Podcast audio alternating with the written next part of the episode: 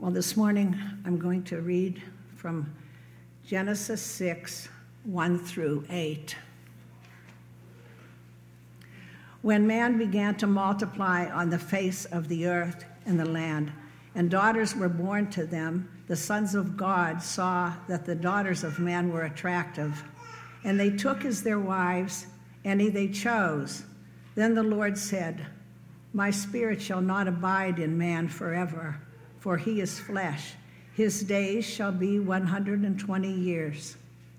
The Nephilim were on the earth in those days, and also afterward, when the sons of God came in to the daughters of man, and they bore children to them. These were the mighty men who were of old, the men of renown.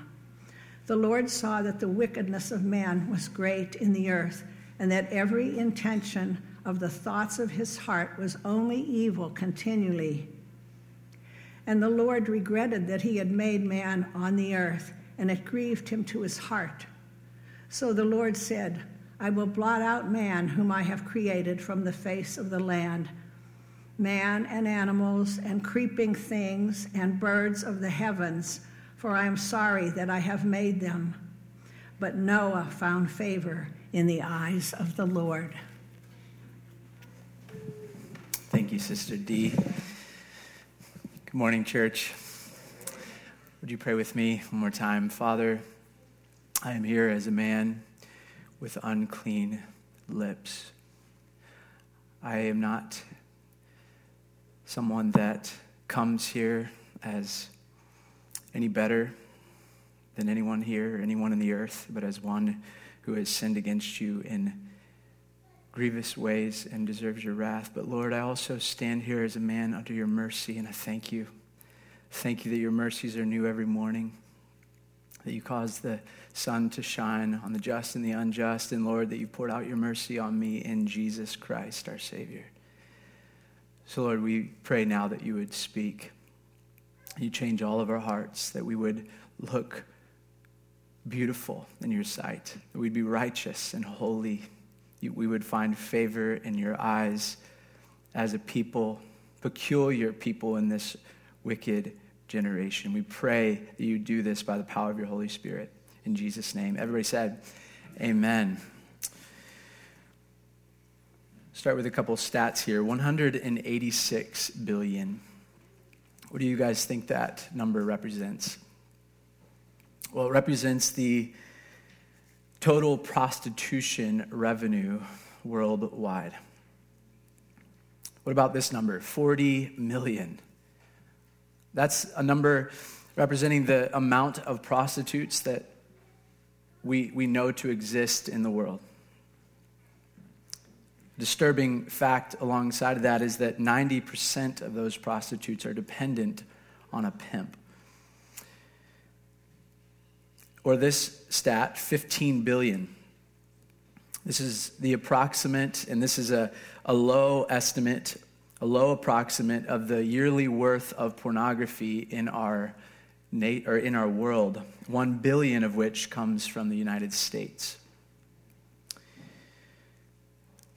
This is a disturbing one. In the United States, pornography generates more revenue than CBS, NBC, and ABC combined and more than all professional football, baseball, and basketball franchises.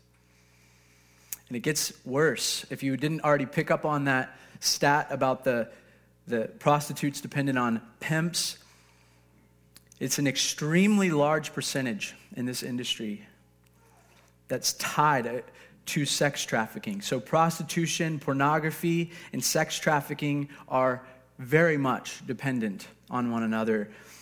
And when I say sex trafficking, I mean the enslaving and selling of humans for sex.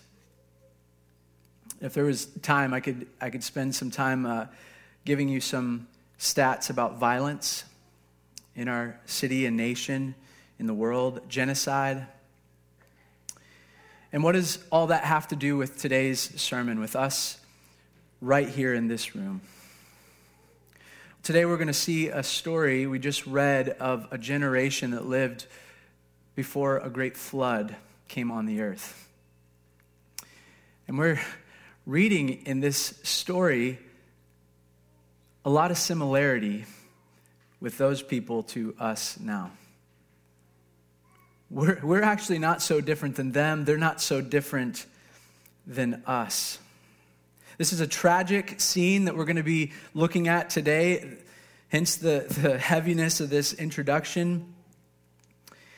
As we look into the depths of human hearts, as we get a glimpse of the dark, deep darkness of man's heart, we're also going to see contrasted to the wicked one who is righteous. That there's a remnant who don't walk in the same path as the rest of the world. We're also going to look at God's heart and his reaction to all this. Just give a little context here as we get in. Last week we saw a genealogy. Sammy did a great job of, of making a genealogy very interesting. Those can be challenging. We saw two lines the line of Cain and the line of Seth. And already, as you see the, the line of, of man kind of spreading on the earth, it seems like the promise that God gave in Genesis 3:15, the offspring would crush the head of the serpent, is snuffed out. That it seems like the serpent is winning. It seems like that promise is dead. But the promise is alive, and we see a few people mentioned, like Enoch, who walked closely with the Lord. And here in at the end of chapter 5, we see a hint of another, Noah. But, but chapter 6 pauses the story of Noah to share more details of what the earth was like in the time of Noah. So let's look there, verse 1, and try to unpack and understand the earth before the flood. When man began to multiply in the face of the land and daughters were born to them, the sons of God saw that the daughters of man were attractive, and they took as their wives any they chose. So I'll just say from the outset, there are some very confusing and challenging aspects to this text. And I do want to try to answer those questions like who are the Nephilim? Who are the sons of God? You know, all those things. But right now, I want to dive in first and try to get a glimpse of what is going on more broadly, and then we'll answer some of those things. The first verse starts out pretty good. You, would think it's a good thing when it says that man began to multiply on the face of the land and daughters were born to them. After all, God had said, Be fruitful and multiply and fill the earth. So you, you should see, like, okay, children, good. It's, it's good that there's multiplication happening here. The image of God was meant to spread over all the earth as humans are born. We are born in the image of God, and we're meant to spread God's image and his glory to the earth. But sadly, the picture is different. Rather than God emphasizing the positive here, we see that with the multiplication of humanity is a multiplication of sin of wickedness. It seems that just the opposite of what God intended for all the earth to be filled with the glory of God as humanity spreads and multiplies over it. It seems like just the opposite. The kingdom of darkness, the kingdom of the serpent, the domain of darkness, of sin is spreading in great measure. I want you to see there's a tight connection in the language here of the sons of God's sin with Eve's sin in Genesis chapter 3, verse 6. And I have a slide I want to just point out real quickly here. Just as Eve saw that the fruit was good and took for herself, it says that the sons of God saw that the daughters were attractive, or you could say good, and took any they choose. They chose. So, this is not something positive that's being presented here. And, and I don't think you should, you should make much of the word, the fact that it says that they took wives for themselves, because from the start, this is painting a dark story. It's painting a dark stroke of humanity here. They took any they choose is not innocent attraction and a pursuit of marriage, but something that is perverted and twisted and these first verses seem to show a picture of powerful men who are just taking whatever they want, whether through rape or some other measure. They're taking as they will. It's obviously sinful. So multiplication is happening, but instead of God's image filling the earth, it is a filling of sexual perversion, of violence, of wickedness on the earth. Multiplication, church, is inevitable. God has given us this task to be fruitful and multiply, and we see it. It was 7 billion and counting, right? But what is not inevitable is God's kingdom and image advancing. After the fall of mankind, what is inevitable is sin advances as we multiply. And that is why we pray with the Lord Jesus, let your kingdom come on earth as it is in heaven. We want the stop of evil and the advance of the kingdom of God.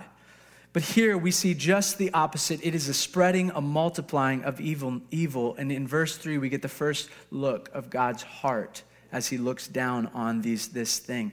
It says, My spirit shall not abide in man forever, for he is flesh.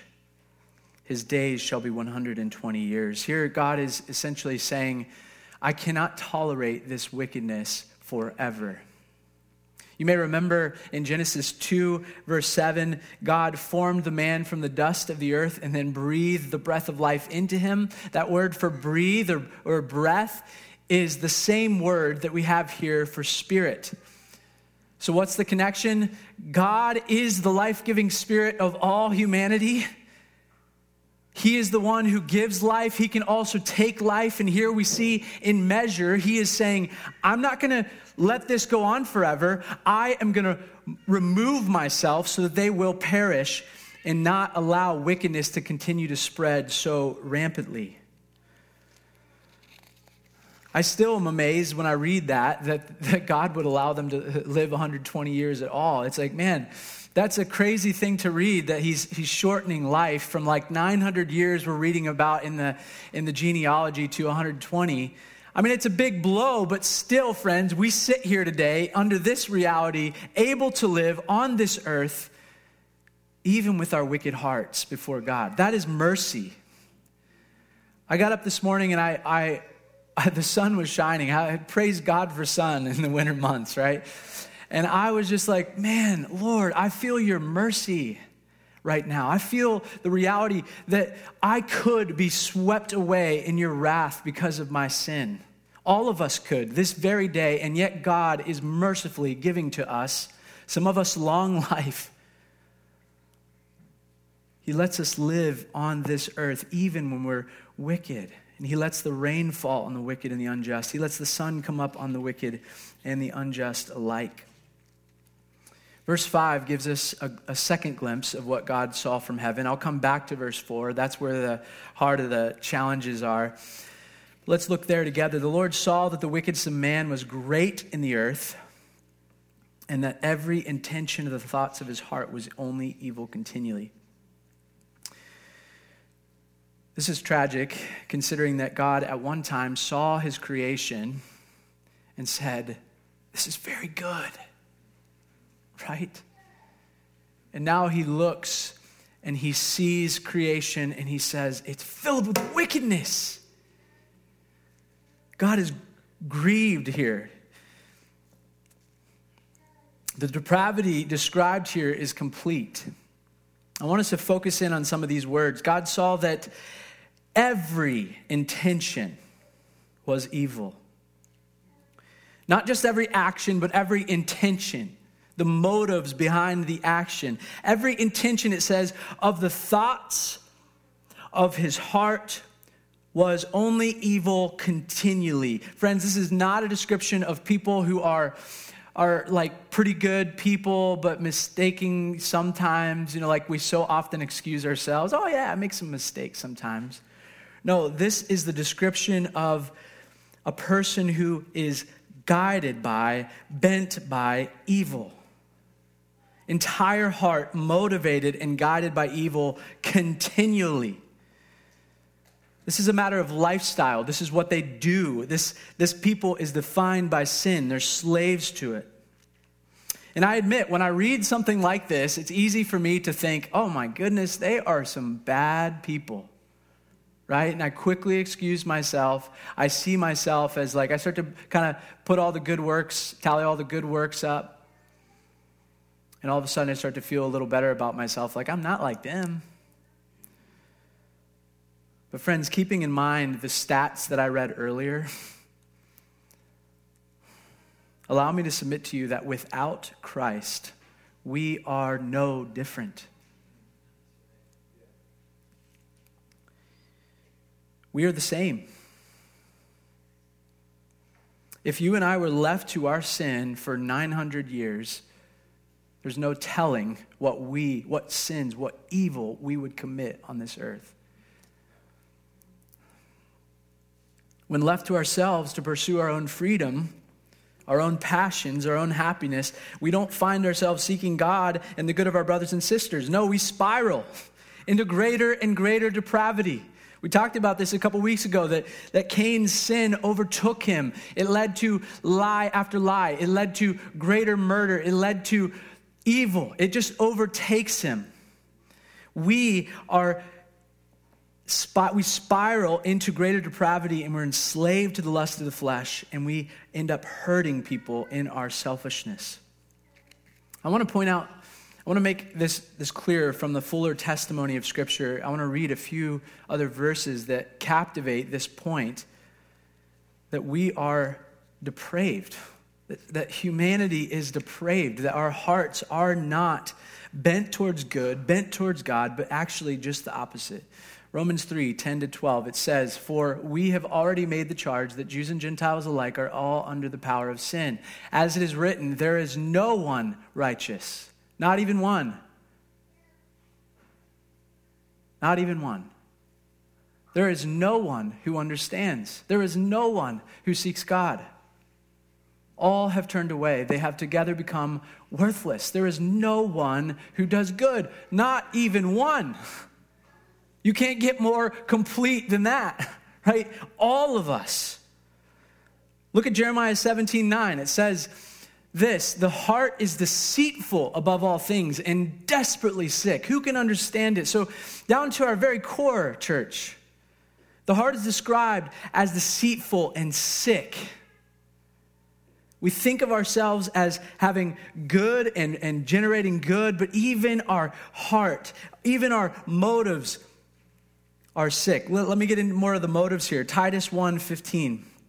To the defiled and unbelieving, nothing is pure. That's a different, little different translation than mine here. Sorry about that. To the defiled and unbelieving, nothing is pure, but both their minds and their consciences are defiled. I just want to focus in on that line. Nothing is pure.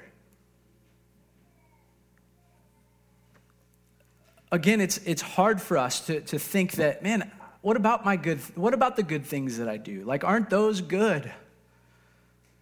Doesn't God see that? Well, the problem with even our good works, church, is that they are motivated, and, and this is apart from Christ, hear me. Our, even our good works are motivated by self glory, self seeking, rather than the glory of God. And this can even be true of us in the church, I should say.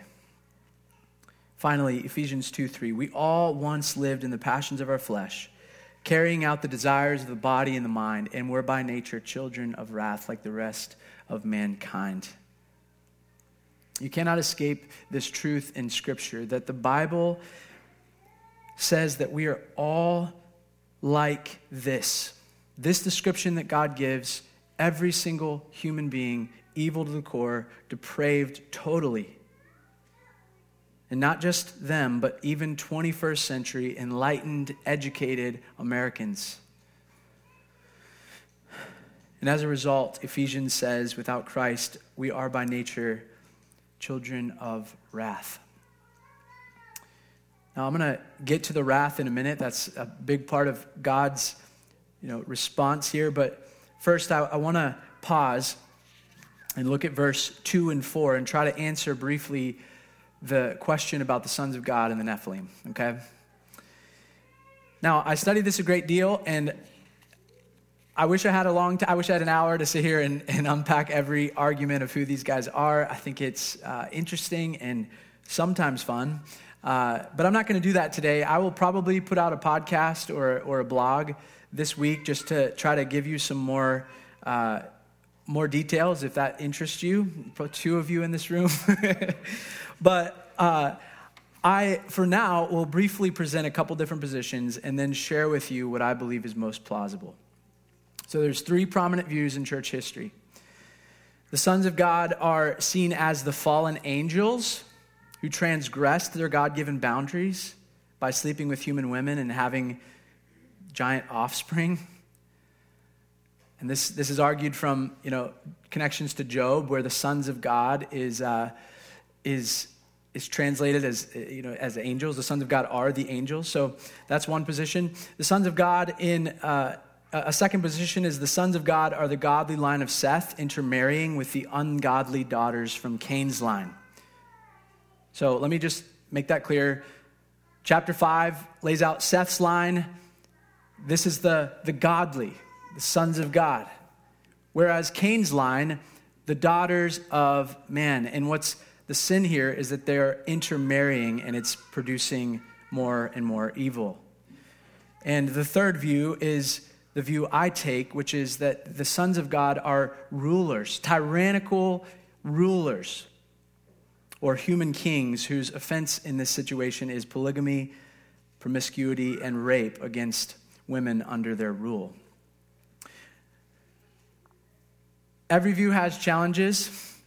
I'm going to try to quickly show you why I believe the tyrannical human rule ruler view is the strongest. First, I believe that the sons of God are human, not fallen angels, because of Jesus' statement in Matthew 22, verse 30, that humans in the resurrection will be like angels who neither marry or are given in marriage. So I see a problem with, with the description of this, this being angels who are fallen angels who are having sex with women because of this statement. Uh, Another, another point is that as you look at the immediate context of the passage, the judgment God makes in verse 3 for the behavior of the sons of God is against man. The judgment is against man. He says, My spirit will not abide in man forever. So I think it's a weird thing to deduce that these are angels when the judgment that's coming on mankind is from their wickedness. It'd be weird if God judged mankind on the basis of angels' works, okay? Does this matter to anybody in here? okay, I think we all have asked these sorts of questions like, what is going on in this text? Further, while I believe the case for Seth's line intermarrying is somewhat compelling, with the clear contrast set up between Seth's line and Cain's line in chapters 4 and 5, I do believe it's a stretch to assume that Seth's line was entirely godly and that you can therefore call them characteristically the sons of God, whereas all of Cain's line is character, characteristically needing to be defined as the daughters of man. It's possible. There are some very convincing arguments for this, and all of church, you know, there's a lot of church history who holds this view, but I think that they are human rulers who are set apart from the rest of humanity. And I think that these human rulers are acting in these evil ways and other people are following suit. So just there's just evil rampant, running rampant. Let me just give you a couple reasons why I believe that. The title Son of God is a royal theme in the Bible and outside of the Bible. Okay? So you see in let me, look at the Bible point first. Psalm 82, human rulers or judges are called gods or sons of the Most High. So you get this picture in Scripture of human rulers being elevated and, and called with this divine sort of title. They're sons of the Most High. That's not an argument that we are divine, it's only a theme that the Bible gives that rulers have an elevated place. Royal sonship is also seen in God's covenant made with David in 2 Samuel. He says, I will be his father and he will be my son. This is referring to his offspring who would rule after him. So there is this theme in Scripture that we are, that the, the rulers, the kings, are sons of God. And then you find outside of Scripture in epic, the Epic of Gilgamesh and other places where you find these great heroic warriors who are you know, called a son of the gods and who are known for their tyrannical leadership. They, they take whomever they choose. Gilgamesh is said to have had the right to the first night with any woman getting married. Isn't that disgusting? So whether by, you know, rape or some, something else, he is, he is forcing himself. He's doing whatever he can. So he's a tyrannical, evil ruler. So ultimately, this interpretation, the sons of God, in this interpretation, the sons of God are the heroic tyrant kings of old. They are the men of renown. And the daughters of men seems to refer to any female in the kingdom. So God is basically here limiting the lifespan of these wicked rulers who are destroying the earth, and others are following in their footsteps. Lamech, the first Lamech we read about in Genesis chapter 4, is maybe the first picture we get of this sort of evil leader. He takes multiple wives, he kills anyone who gets in his way. He's an evil man, and he seems to just emerge in power as he grows older. The Nephilim, then, I believe, are either examples of these evil rulers, called the mighty men of old, or they are simply contemporaries. It's just a, a, a, you know, the, the Bible is basically just saying, hey, these guys, these mighty men existed in this era. So there seems to be a time before the flood where there are, there, there's this picture of, of great men who are taking power they're great heroes, renowned by others, and yet they're, they're doing great evil upon earth. They're taking a position of, of, of God, and they are, instead of producing God's character on earth and benevolence of God's character as rulers, they are producing evil and wickedness.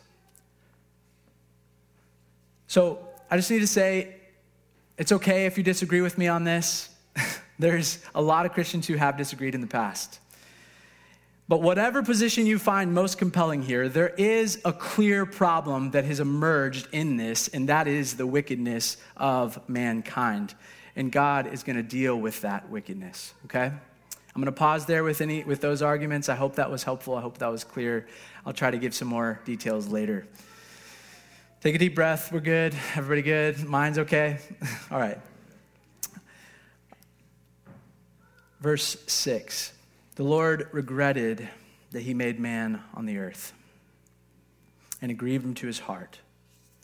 So the Lord said, I will blot out man whom I have created from the face of the land, man and animals and creeping things and birds of the heavens, for I'm sorry that I made them. I have literally wept over these words um, making my way through scripture, reading this story. If you, if you just sit down and read, you could spend an hour and get to this scene in the Bible. When you go from the incredible beauty of God's world and all that He has made, and then so quickly you come to the place where God is looking down and saying, This is grievous. What has become of my world? To the degree that he is ready to just put an end to it. He's like, this cannot go on. Mankind is unrecognizable because of sin. I want to try to answer a question I think is important. What, is it, what does it mean that God regretted making mankind? Well, I, I think it's a mistake to read into that word that God, that Yahweh is like wringing his hands there, like, What have I done? Oh no, I messed up. I really made a mistake this time. I don't think that's the point of this. I think instead, you need to look at that line. It grieved him to his heart. It seems that his regret, his sorrow is tied to the grief over the unbridled sin of mankind and the resulting pain that it's bringing on the earth. He's grieved to his heart. We see a window into the heart of a troubled creator. Is there any greater pain than a parent has when they see their, a, a, a child lost in their sin? Here we get a glimpse of a God who is deeply broken over his creation over what he has done. And this is the first, this is the first time we get a glimpse of it.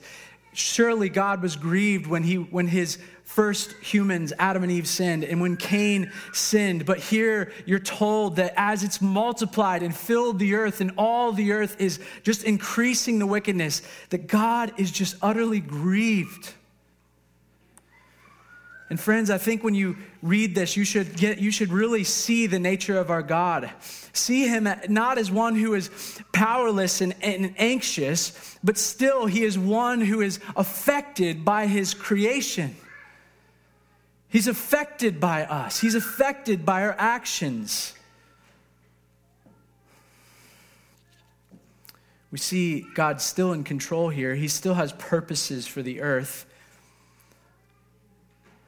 Look at verse 7 with me. I will blot out man from the earth and animals.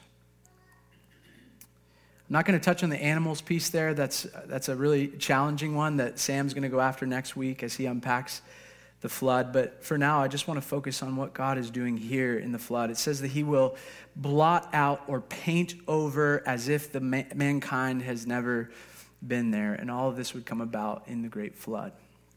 Oh,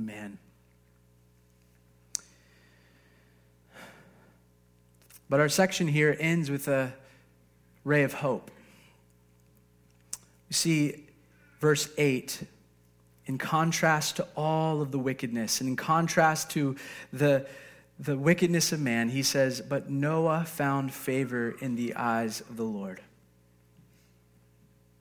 You may remember at the end of chapter 5 that Noah is prophesied by his father to bring relief to the earth from their pain. But surprisingly, here, it's, it's not humans who first experience relief, but it's God. Do you see that? God is grieved at sin. He's grieved at humanity, but he looks and he finds rest in his heart as he looks upon Noah. He's moved. He finds relief. Noah offers relief. There is one who pleases God. So this question arises then what is it about Noah that brings pleasure to God's heart? What is it about Noah? Well, if you look at the next verse, at verse 9, I'm not going to unpack this. This is Sam's text, but it says that Noah is righteous, even blameless, one who walked with God. Now, I just want to I want to talk about two ruts really quickly here. I think when we when we read a story like this, when we see, okay, there's one guy who's like emerged above the rest, it's easy for us to fall into two ruts or two ditches. On the one hand, we see him as someone who is just in, in a remarkable guy who happened to swim against the tide of his generation and earned the favor of God, earned a relationship with God. But on the other, we quickly dismiss the righteous works of the man in order to say, it's all grace. We forget the, the good works there. But I don't think this is a dichotomy that we should be making. I don't think that's what Scripture is intending for us, and I don't, that's certainly not the testimony of Scripture as a whole. Instead, on the one hand, we see that, yes, God has shown grace to Noah. There's clearly an elective purpose for Noah. And you see that in the prophecy that his father says, This man is going to bring relief to humanity. That's grace. But there's another important factor here. We're told that he walked with God. And the, the importance of that is that this man's good works are not absent from relationship with God. It's not as though he, his good works like get him to relationship God, with God. Instead, his relationship with God is what uh, precedes his good works and allows for his good works. It's wrong for us to see it devoid of the relationship. His relationship with God is Noah's saving grace.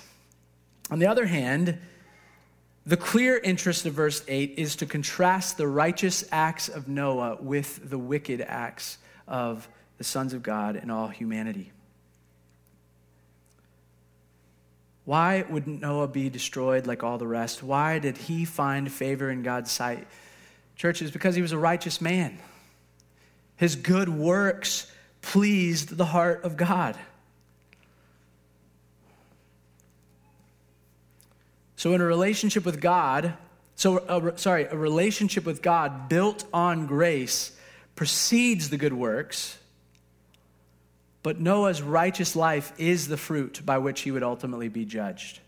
Can I say that one more time? I think this is important for us to get. A relationship with God, which is built on grace. Remember, we are all separated from Him because of our sin.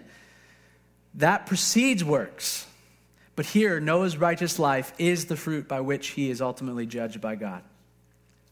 Now, I want to pause in the story because that's the end of our text today. But I want to try to bring this home for us right now. What does this mean for us? How should we live today in light of what we're seeing? And I want to just ask you a question. When the Lord looks on your life, is he pleased? When he looks upon you, does he find favor? Does he find delight like he did with Noah? Or does he see someone participating in all the same wicked acts of this generation? Does he see somebody who's given to pornography or hooking up on dating apps, choosing whomever you will? Lusting after the person of the gym? Does he see you taking pleasure, picking pleasure in whatever you choose, and doing what is right in your eyes? Which category do you fall in today? Church, I want to remind you that God still looks upon humanity like he did then. Second Chronicles puts it this way, 16:9. It says, "For the eyes of the Lord run to and fro throughout the whole earth to give strong support to those whose heart is blameless towards him." What that's showing us is that his heart is still moved by us. His heart, his eyes are looking, and he's looking for the one who is blameless towards him, who has a heart towards him. And again, what does he see when he looks at you? Is he grieved or is he pleased by you? The answer to this question could not be more important. As the narrative unfolds, we see that one man is rescued while the rest will perish in sin under the wrath of God. The same is true today. The promise is clear that there is another flood, not a, not a, a water flood, but one that the, the wrath of God is going to be poured out and all the earth is going to be, be burnt up. And only the godly will escape. What then does it look like? What does it take to be devoted to living for God in this twisted generation? What, is it, what does it take for us to find favor in God? I want to say first, this is simple. But, friends, it starts with a relationship with God. You must have a relationship with God. Apart from Him, there is nothing that we're going to do. There is no good works that we can do. If left to ourselves, even our best good works are full of unholy motives and attitudes. Age is not enough to cleanse us. Good intentions are not enough. A program is not enough. No, we need relationship with God. We need to be united to the one who has power to help us overcome. But as we've been looking in this book, is the problem is humanity has been separated from God. We don't have a relationship with God by nature of our sin. The very thing that we need is, is driving us, we're driven away because of our sin. So our sin is killing us. We're separated from God, and yet to be rescued, we need God. So, how do we get a relationship with God? The problem is that we've been separated. We get a relationship with God through faith in Christ. Church, the only means to relationship with God is through faith in Jesus. Just as Noah put faith in God, he is, is commended for his faith, Hebrews 11 says. We too must put faith in God, and God's provision for salvation is Jesus Christ. So, relationship with God is only possible if you are clinging to Jesus in faith. And, friends, if that's true right now, if you're clinging to Jesus in faith, that means that you do not have to fear God's wrath. Why? Let me just point you to Paul's words in 2 Corinthians 5. God was reconciling the world to himself. Reconciling means bringing back into relationship. How? In Christ. Not counting people's sins against them. How? It says in verse 21 God made him who had no sin to become sin for us, so that in him we might become the righteousness of God. Praise God for his provision in Christ. What that means today is if you are trusting in Jesus, when he looks upon you, he sees Christ's righteousness, he sees his good works, and he's pleased. Amen? That is good news for us. Every single one of us have fallen short of the glory of God. And yet, when we are, we're told here in Scripture that God has provided for us a means that God can see us as holy, as righteous, that we can find favor in His sight through Jesus Christ, through faith in Christ, His Son. Praise God. But there's still more to the story in Scripture. This story of relationship with God being restored is not the end. It's not like we get a passport to heaven stamped and that's the end of the Christian life. Just like it wasn't for Noah. Noah had a relationship with God, but what did it produce? It produced good works. Works that caused God to look and say, Oh, he's different. He's different. I'm so pleased by him.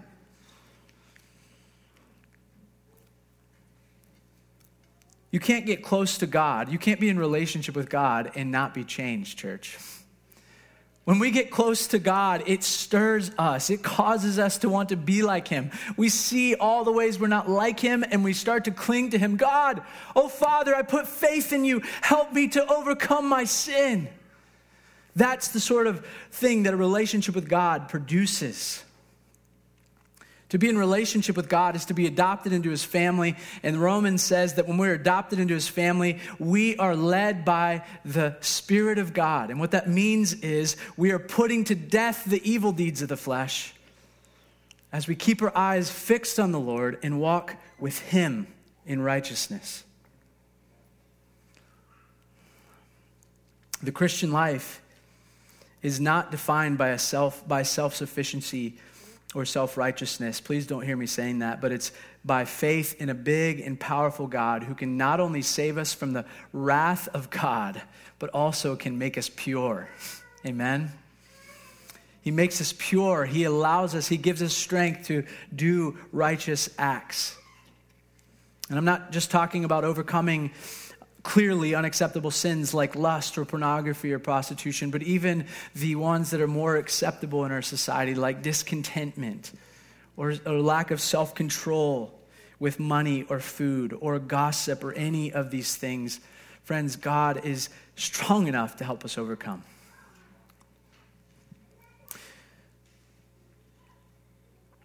So, what set Noah apart? Noah apart? It's that he lived his life every day in faith, as if he was living it before the face of God, recognizing himself as a sinner in need of grace. In church, there has been a remnant throughout humanity that has looked like that. In this wicked generation, there is still a remnant of people that God looks upon and says, I'm so pleased with them. I love this people as, they, as we cling to Christ and by his power walk in righteousness. He is pleased with us. And I just want to finish with this question What does God see when he looks on this church? Oh, that we would be this peculiar people who brings pleasure to God, who finds favor in his sights, in the way, insight in the way that we work, play, and live. So let's cling to Jesus. Let's give up our evil ways, church. And let's multiply not evil in this world, but the, but the kingdom of God. Amen. Let's pray together. Band, come on up. Father, we worship you. Thank you for your son, Jesus, that you've given to us. You are so merciful. Help us to cling to your mercy in Jesus. Transform us, make us righteous as we build our relationship with you. If there's anyone here that doesn't know you, God, would you allow them to, t- to turn and come to you in faith? Lord, help us as we worship you. We pray this in Jesus' name. Amen. So, church, I want to invite you to.